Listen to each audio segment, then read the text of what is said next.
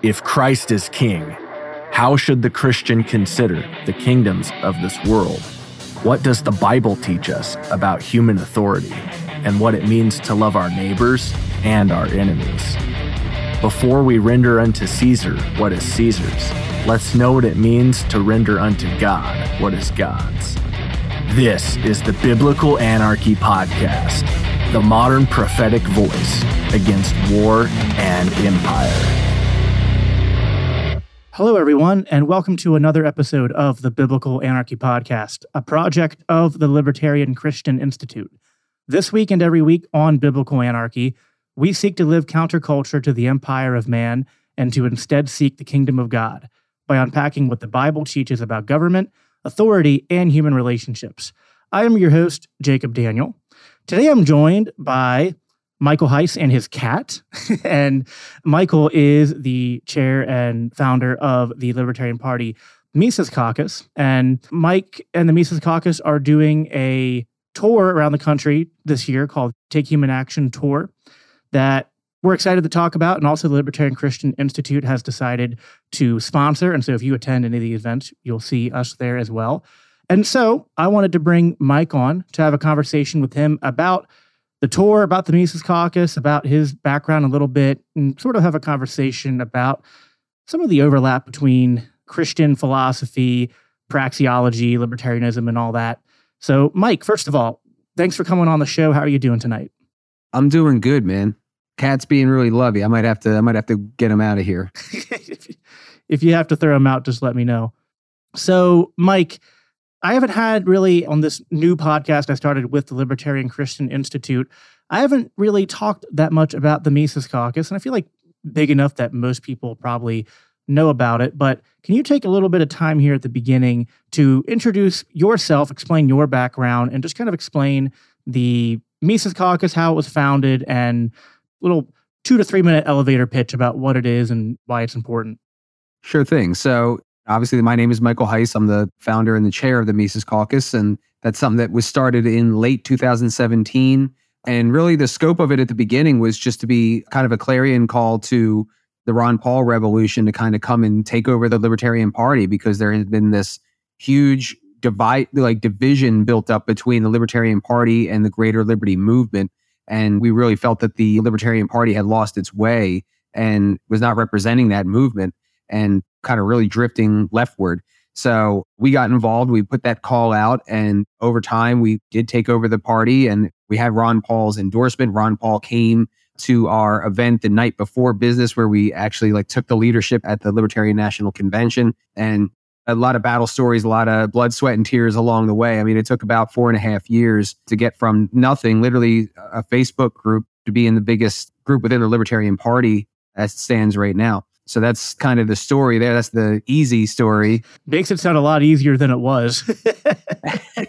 well, I mean, obviously, we're named after Ludwig von Mises, and we kind of see him as the godfather of the Austro libertarian tradition that we see ourselves as a part of. And so we're trying to uphold that through the Libertarian Party and take some of these tenets of decentralization and apply that to our strategy and really take that serious. Economic education and just bringing a realistic strategy to the Libertarian Party. Yeah. No, the Libertarian Party within the Libertarian movement has often been the butt of many jokes, but it's definitely got a different tone and feel. Anyone who's been paying attention probably notices definite shift in the focus in terms of what what's talked about and just more concentration on I think being engaged and out there and trying to make an actual push on the Overton window and even just the term libertarian and libertarian party people. You know, we see Angela on Tim Pool and you on Tim Pool and Dave Smith going around on Joe Rogan. It's like it definitely feels like the image of the Libertarian Party is probably starting to shift in a lot of people's minds, and more people probably are hopefully coming to hear about the party than they had before. So, you are doing with the Mises Caucus. You guys have organized this tour you guys call the Take Human Action Tour for this year that LCI is going to sponsor and show up at, and you have a lot of speakers and stuff lined up. What is sort of the gist of this tour? What is it aimed at? What are you hoping to accomplish with it? And you know, if what's your sales pitch for people to show up? Well, everybody can go to takehumanactiontour.com and see all the details, see the dates, see who is at what stop of the tour.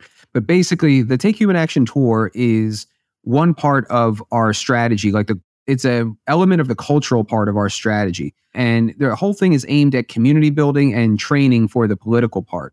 But you know, long story short, we we came in, we've launched this Project Decentralized Revolution strategy. And Project Decentralized Revolution is kind of an umbrella term for the projects that kind of comprise the the uh, Project Decentralized Revolution. So we have our political strategy, but then there's also kind of this understanding of our we have to have a cultural strategy, and there's multiple components to that.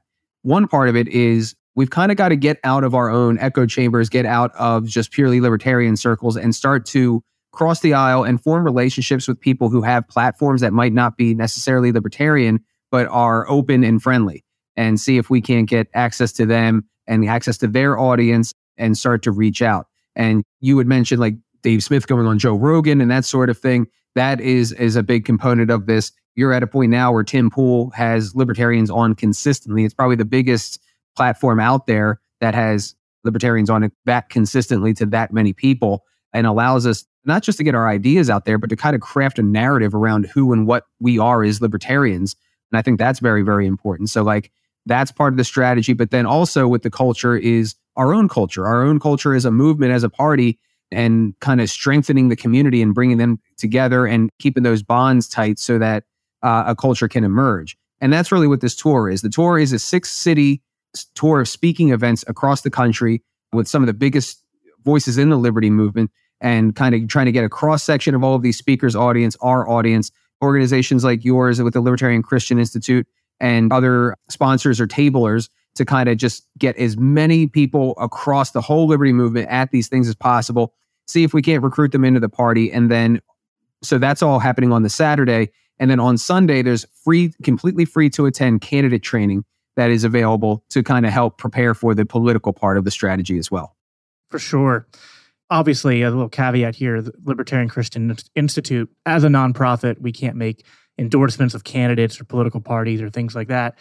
But it is important, I think, for the educational part of what we do at LCI to talk about the Libertarian Party and what's going on there. And the Libertarian Party, this is actually a bit something unpopular that maybe we can talk about here. Unpopular to some libertarians, and probably the more, I guess the term we would use is like the old guard of the Libertarian Party.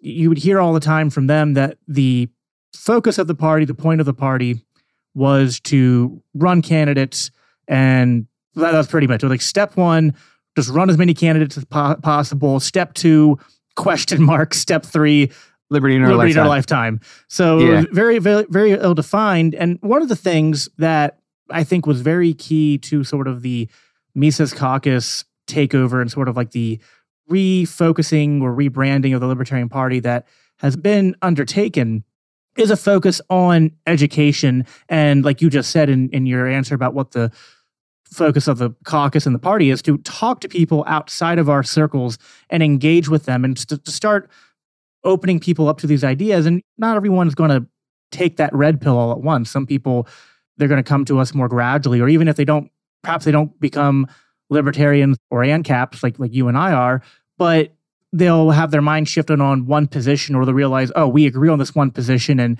maybe we can work together to make ground on that. But I think the one of the biggest shifts has been using the political party as an apparatus to engage in that sort of like education and pouring out of that message. So maybe you could talk a little bit about that and sort of what's entailed with that. How do we focus as libertarians and if people want to be involved in the party, how do you use the party to engage in that sort of cultural conversation? Because some people don't, I think, immediately see how that's those two things are compatible. Because I think political party is just for running candidates. It's easy to think that when maybe you're used to dealing with one of the big parties and you're half the country already, and your victory is either guaranteed depending on your district or at worst a coin flip. It's a little bit different for us where we're a much smaller party and most people don't know who we are. Most people don't know what we're all about. And we have to navigate that. So really there's a lot baked into that win elections thing than that we take for granted or that used to get taken for granted. How do you produce the votes? People are going to have to be educated about us. They're going to have to learn about who we are. So that means that we're going to have to take a modern approach and on how we get our voices out there. You know, in the past, it's all been kind of corporate media and that sort of thing. But that paradigm is is going away. And right now, we're kind of in the age of the podcast for how people disseminate their ideas. So I also think that that's a great benefit for us because there are so many podcasters out there. You might have Joe Rogan at the top with like 13 million listeners a pop, but then you'll have some patchwork of people who might have 600,000 subscribers or a million subscribers over here. And there's just such a decentralized approach to how we disseminate information anymore. And then you got Twitter spaces on top of that. And there's just so many avenues available to us anymore. So, in order for people to vote in mass to be libertarians, there's going to have to be a change in the public consciousness of the country. And you might call that the culture. Like what emanates out from that public consciousness, the psychic activity of the people, is essentially the culture. So, really, we have to affect people where all action stems from, which is the mind. And the number one means of control that the government employs against us is psychological. It's propaganda. It's utilizing the fact that we are social creatures against each other so that we enforce the narrative and the standards of the state against each other, which then makes their job very, very easy. They don't have to use nearly as much force as they're capable of, or when we do it to each other and keep each other in line socially. So this is all a cultural construction that holds all of this together, a shared narrative, a shared belief about the role of the state or the necessity of the state and all of that. And so we have got to figure out the avenues to push back against that. And that's what this is all about. We have to change people's thoughts and therefore change the culture before we could ever change politics. I've said, I mean, as a bumper sticker, I've said it a million times. Liberty is going to have to be successful as a cultural movement before it could ever hope to be successful as a political movement. So that's where we have to attack first. Sure. So, talking about culture, then, you know, this is obviously a Christian podcast, and my audience and circles I swim in are predominantly filled with Christian and mostly Christian conservatives, or at least Christian centrists. Not a lot of, I don't think a lot of progressive Christians watch my show. They'd probably be turned off by my politics and social views. But so when I'm talking to Christians, a lot of them feel like, well, the Libertarian Party doesn't have any power. The Republican Party does. The Republican Party has issues that they view as important to them as cultural Christians and conservatives, such as abortion, such as standing up to the sort of like woke ideology and whatnot. So I obviously have pushback against them, and I'm sure you do too. But I, I want to try to make a sort of positive pitch to people of my ilk for I guess like starting before we even get to the party, just with like libertarianism broadly speaking. And so this kind of touches on you and I. When we met, one of the things that we had in common was a huge interest in Jordan Peterson and like his biblical yes. lectures and sort of his psychological perspective on the Bible. And I obviously appreciate that and also come to it with a deeply religious attachment to the Bible as well. But I view those things as working in tandem with each other. I've always felt we've talked about this off air, and so I want to get a chance to at least scratch the surface a little bit here on this conversation now. I feel like there is this huge crossover between libertarian anarcho capitalist philosophy, Austrian economics and praxeology, and then Christianity. And especially when you look at Christianity through that lens of like archetypes and like Jungian psychology that Jordan Peterson employs in like his biblical lectures and in, in his work. So, what is your take on sort of this overlap and what are the things that strike you about i guess like christianity or the bible that sort of lend themselves to libertarian ideas if you were talking to a christian and trying to relate to them in terms of like connecting those dots so i mean i'm gonna i'm gonna talk about it in more of the archetypal terminology like because I don't consider myself a Christian, I would say, based on a technicality. But basically, it's a call to the highest praxis.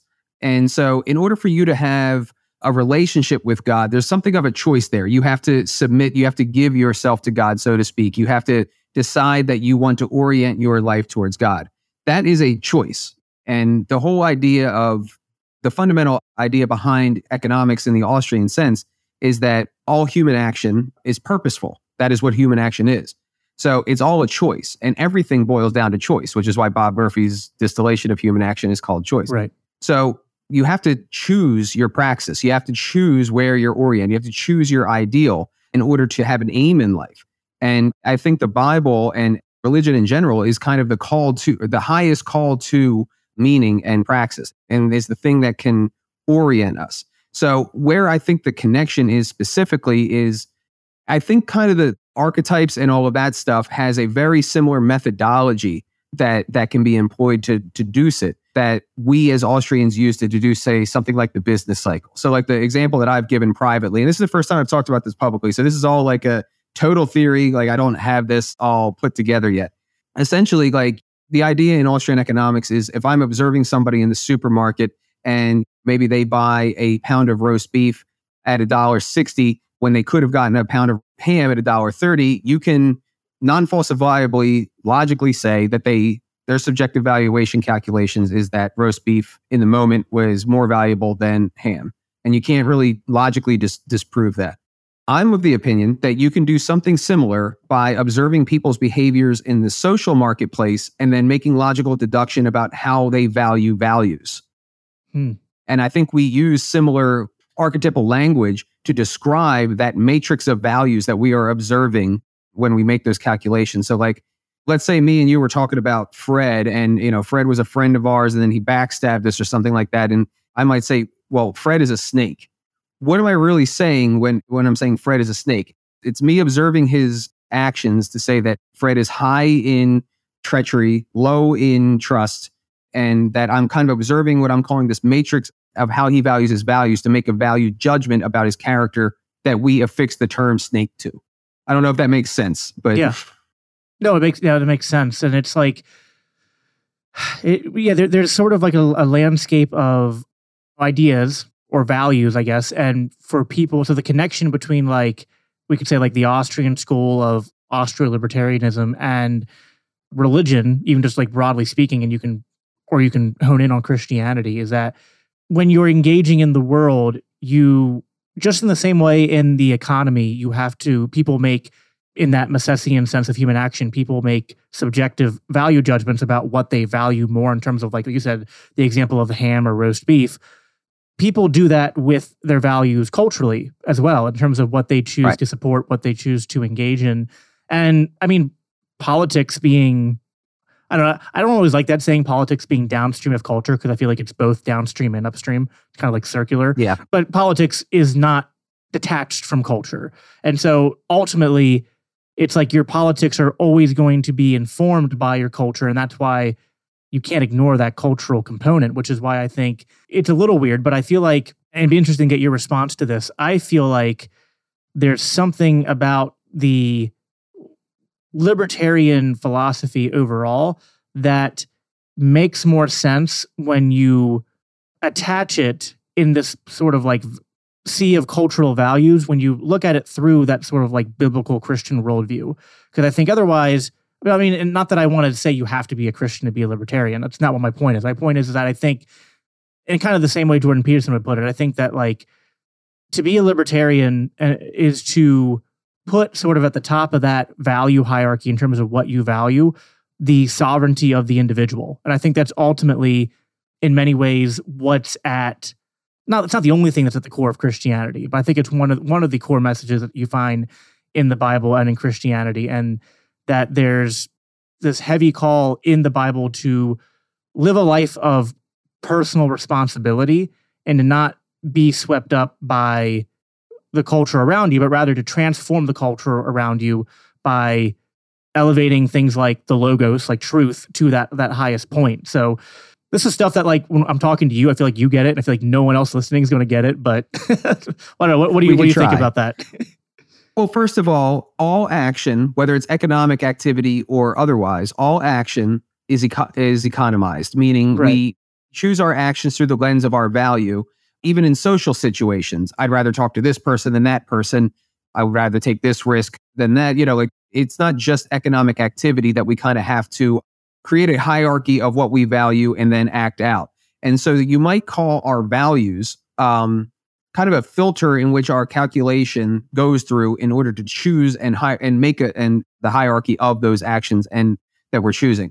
So not only the logos and all of that and the sovereignty of the individual, but basically libertarianism is kind of like a I would call it a base level philosophy. Like people try to construe libertarianism as if it's a full bore worldview, and it's not. It's a philosophical and legal philosophy, which means that there is a lot of gaps that could be filled by other philosophies, like your ethic, for example. So I think when you have an ethic like Christianity that you are oriented to, again, that kind of acts as the filter by which you calculate your actions that, in a sense, have nothing to do with libertarianism because libertarianism is are you violent or nonviolent? Are you respecting property rights or not? There's so much more to the world that might constitute the good life or might constitute a good person and their activity than just simply not being violent. You know what I mean? I know a lot of libertarian, like I've seen plenty of libertarian scumbags. You oh, know, yeah. like the, the, like your ideology, your political ideology is not the thing that makes you a good person. Your character is. And then the things that develop your character are again what you might call your cultural views or your ethic and all of that. So I think there's still a calling to kind of fill those gaps in with something that compels you to higher order principles that comprise your character. And that's perfectly compatible with libertarianism. Right. And I would say, like, to a Christian who, to connect this back to like how I originally framed the topic, when I want to talk to a Christian about why libertarianism is important or why they should consider any kind of involvement in terms of like being politically active, which doesn't even mean joining a party. It just means like not putting your head in the sand to the world around you. And I think even just impacting culture the way someone like Dave Smith or Tom Woods does has an effect on the political mechanisms around us. Because ultimately, I think the problem is when Christian conservatives or Christian evangelicals look to, let's say, the Republican Party to be the solution to changing the culture around them that they view as being overrun by a lot of these borderline demonic satanic ideologies like like you see on the left right now they think well what you do is you seize the power of the government you pass laws against that you know at the federal the state level and then you try to like gain control back of the wrestle control of, of the institutions back from the left which i don't even understand how they think they can do that because i feel like if you think you can take the institutions back it's like well the institutions were always controlled by the left. like there wasn't, I think it's just people didn't realize it for the at longest time. At least in our lifetimes. Yeah. Yeah. Yeah. So no, I think like the more libertarian, but I think also the more biblical and Christian way to to combat this is to say, you know what? No, nothing good comes from tyranny. And even if you try to aim that tyranny towards tyrannically bringing about the culture and the world that you want to see, that's ultimately just going to backfire. And instead, it's kind of like your call is, and this matches up with the Bible and like Jordan Peterson's 12 rules. Like you first start by cleaning your own room and you set your life in order. Then you try to set the life of your family and like your indirect families in order. Then you do like your community. And then you just keep building that out. But if you don't start from that foundation of having your stuff in order, you're not going to be oriented right when you go out and try to set the world in order. And then, secondly, if you try to impose, I mean, you can't impose natural order, right? Like, natural order is just like by definition natural. You have to impose it, it's not natural. So, I think what the Christian worldview is that there is a natural order that is ordained by God. And I think that natural order is essentially respect for private property rights. It is essentially social cooperation and people living at and peace, people living at peace with one another.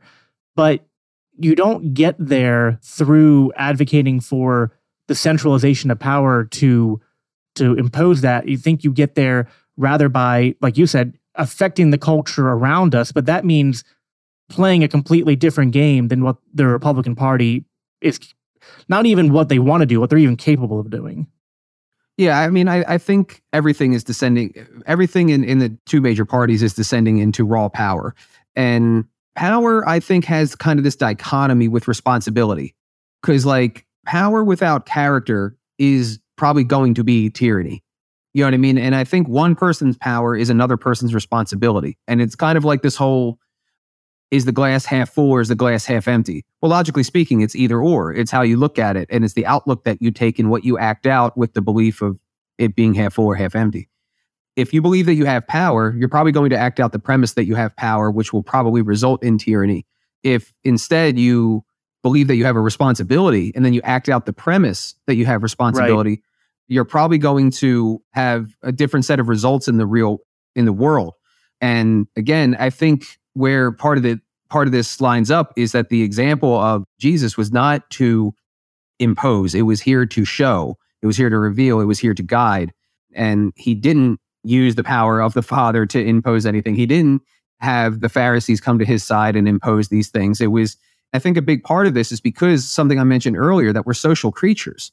And so each of us has a responsibility to kind of be a beacon because the more people who set an example of one pattern, the more likely that pattern is to repeat itself, whether it's good or bad. So that's the calling is that we have to set our pattern in a line with what you might call the will of God in order to set the right example so that other people will emulate us. And again, it's not about imposing. People then see you doing well and then say, I want to live that way. I want to have that relationship with God, or however you might see it.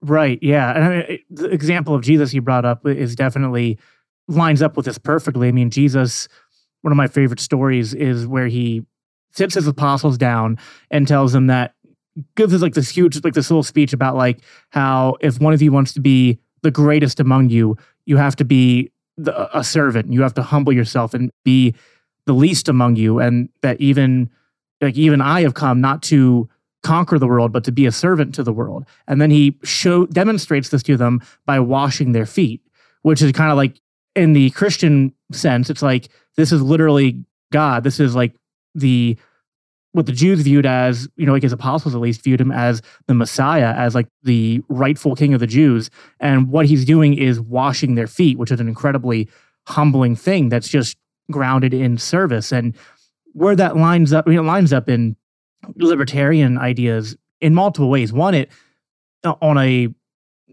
I wouldn't say less important level, but just like on a strict economic level, it reminds me of how the free market is sort of like if you the people who do the best in the free market are those who provide the best services and the most useful services or goods to people in the market. Like you don't in the free market you can't become you can't get to the top of that competence hierarchy by dominating people. You can only do it by exchanging value and by providing so much value and you do that by fulfilling people's needs in exchange for them fulfilling a need that you want, whether it's money, whether it's services or, or whatever. So there's that element to it, which I don't think is unimportant. But then on a deeper level, then, like in our communities, if we're talking about we want our children to live freer lives and we want our society to, we want our country to pull the brakes on the suicide run that we're on, just heading towards financial collapse, heading towards more and more cultural decay and things like that.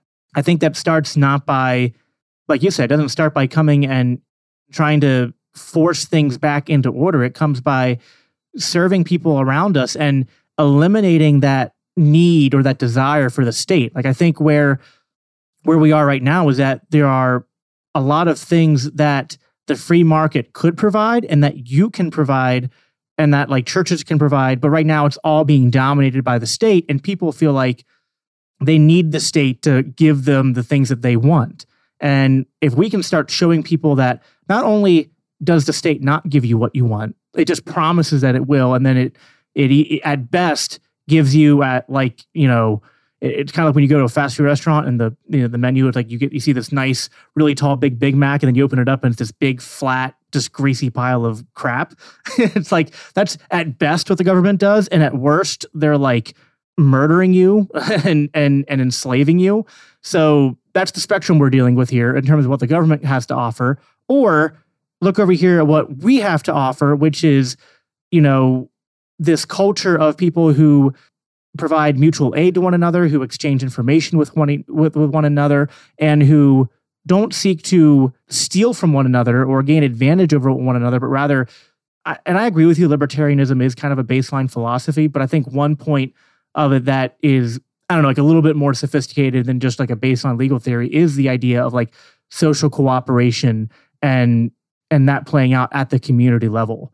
So that that's kind of like my my pitch to Christians is that like the the you need the church. Yeah. like in, the, in the, you need the you need the church in the in the organic sense, not the not the necessarily the the, the big building and everything, but you need right. the community. You know what Right. I mean? You need the community of the faithful. Right, Um, exactly. and and and um, you know, I think there's a lot of context that that could take on religious and not religious. But yeah, I, I- I think community is ultimately the thing that has to replace government. And and you know, more than people, I think I don't think people think about it in terms of I need the state. I think they think about it in, if anything, I think they think about it in terms of I need security, I need certainty, Yes. I need you know these kinds of things, and that has been claimed by the state. So that's basically the only conception that they they have of Right. these things. But again, this is another reason where I think you know religion is very, for their purposes, disruptive because it it does call to something higher of uh, like the church, the concept of the church and the community being the thing that takes care of each other.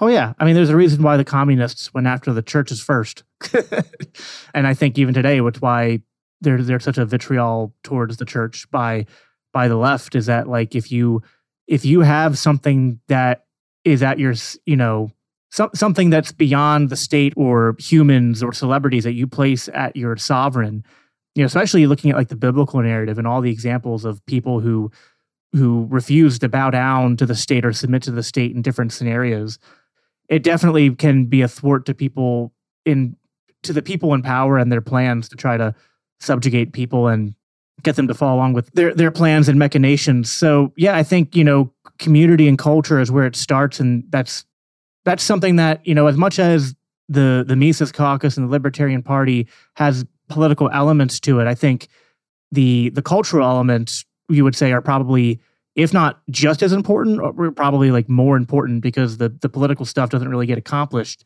without that cultural stuff really driving it. Yeah, no, I I- think they're codependent. I, I I think you have to have one without the other. You know, we can sit here and quibble over should you run as a Republican, should you run as a Libertarian, and, and all of that kind of stuff.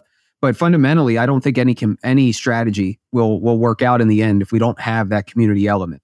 So that means that we have to in, we have to nourish our own community and our own culture to be strong enough in the long term to to you know do this work. And we also have to reach out on a broader cultural level to get our, you know, to evangelize, so to speak, you know, like to to get to get this uh, message out there. And, you know, maybe we can save our polity with libertarianism. That might not necessarily be the thing that saves your soul, but I think there's a lot of overlap in in the approach of how we spread these things and and how they go hand in hand and how both can improve your life. And, you know, I think they've both been lost. How liberty, how liberty can provide the opportunity for you to uh, maximally improve your life. I think that is, uh, and and how you have to take and how you have to voluntarily take the responsibility to make that your life something of your life. I think those have both been lost to kind of the victim mentality and I'm owed by society mentality instead of the other way around. Right. Yeah. And I think that's fun. And I agree with I don't think people start from that premise of like, I want the state. It's just that it's partly indoctrination, but it's not just indoctrination of like you're told in public school you need the state for X, Y, and Z. It's like all the incentive structures and the way that our youth are raised, it, it orients them towards this super high time preference lifestyle and towards this, like you said, this very, very victim mentality, which is the opposite of what you know libertarianism is a philosophy that depends upon personal responsibility and christianity you know echoes that with you know the whole image of jesus saying pick up your cross and follow me and the idea of like you know as people were called to like yeah like one one universal is that like there's suffering in this world and even even in a completely libertarian society there'd still be death there'd still be suffering there'd still be evil you know human humans that are predating off of one, uh, on one another. I don't think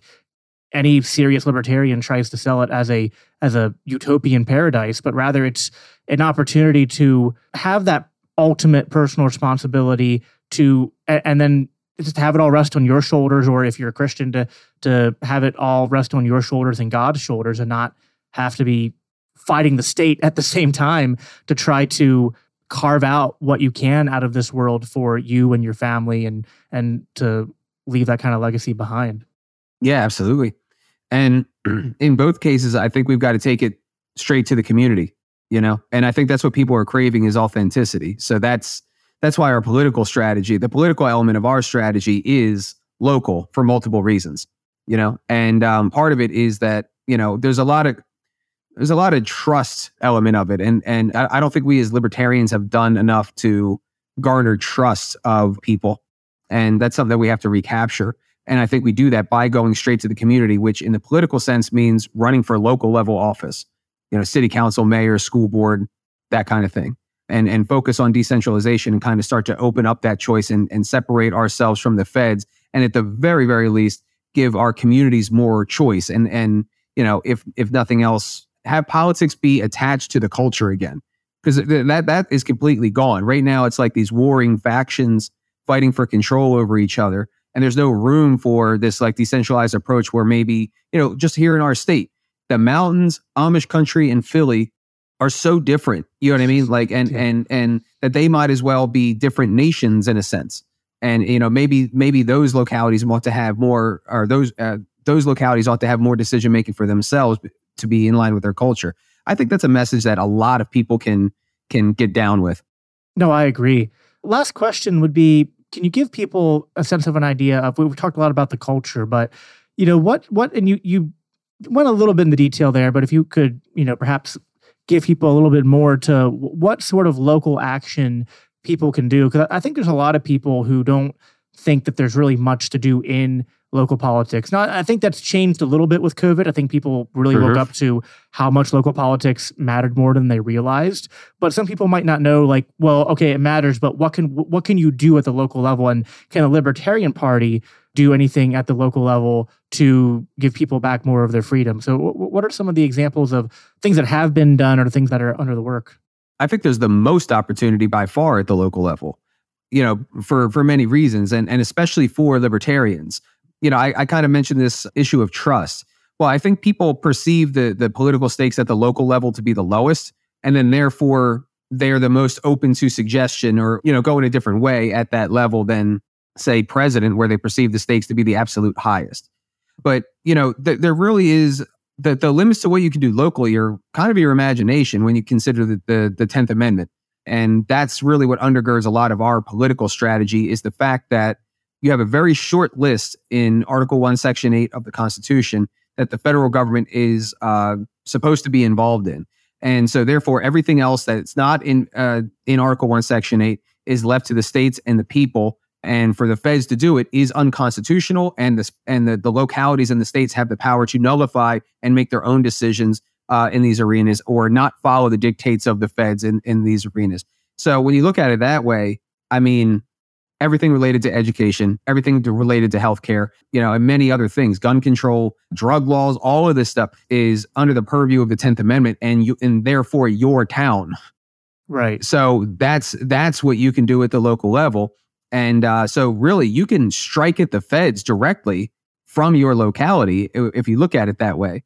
So, you know, maybe you're in a red town and you're serious about your second amendment and you're concerned about, you know, dictates from the feds or Biden getting, you know, saber rattling about, you know, gun control and this kind of thing. Well, you can do a gun sanctuary. It's been done, you know? Yeah. Like you can you can do that.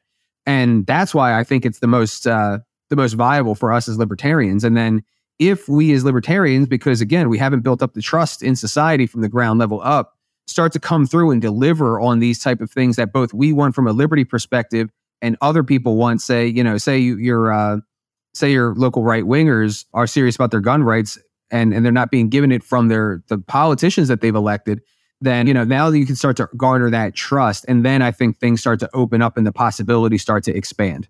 Yeah, and you don't even like I know you were able to do get things done at your local uh, municipal level, and you weren't even an elected politician. You just showed up to your uh, city council meetings and we're like, "Why? Why, why is you know was it was it cannabis? I think was the first thing you talked about.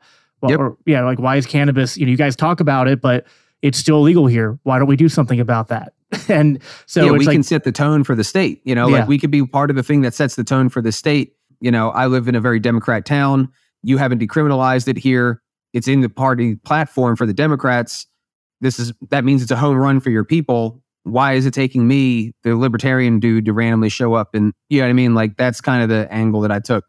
You know, and it passed, and then a couple other towns, as a result, like right next to me passed it on their own. Right. And we can do this with, like you said, we can do this with the Second Amendment. We can do this with criminal justice reform. Really, the sky's the limit. So, and you know, the Tenth Amendment strategy kind of comes out of the 10th Amendment Center, which LCI's Absolutely. very own Mike Maharrey is the communications director of. So, and he's going to be at the Take Human Action Tour. So, Mike, to close us out, give your last final plug for the tour. Remind people where they can go find it if they want to go check it out, if they want to get tickets and whatnot, and any other plugs for the Mises Caucus or anything else you got going on. Absolutely. So takehumanaction.tour.com. That's where you can get your tickets. We've got, I mean, Dave Smith coming out to, to New York. We've got Maj Toure going to a bunch of these events. Tom Woods is going to several of these events. Michael Rectenwald, Gene Epstein. Like you said, Mike Maharrey is going to be at about half of these events. Michael Boldin is going to be at a bunch of these events. Jeff Deist is coming out. I just got Robert Breedlove, so we're getting the Bitcoiners out. I got Ian Crossland from Timcast coming out to the event in uh, in Oakland, California. So, like I said, we're kind of casting that net. And, you know, this is a real community investment by us as the Mises Caucus to kind of give the community something to stay excited about in this part of the presidential cycle where there's not much going on. So, get people together, get serious about local, offer training opportunities to go for that strategy. And, uh, you know, we're, it's going to be all throughout April and May. So, we got New York coming up April 1st. We've got Chicago after that on April 15th. Nashville on April 22nd after that, Austin, Texas on April 29th, Oakland, California on May 13th, and then Denver, Colorado on May 27th. So takehumanaction.tour.com. That's where you can get all the details, your tickets, and your lunch. Awesome.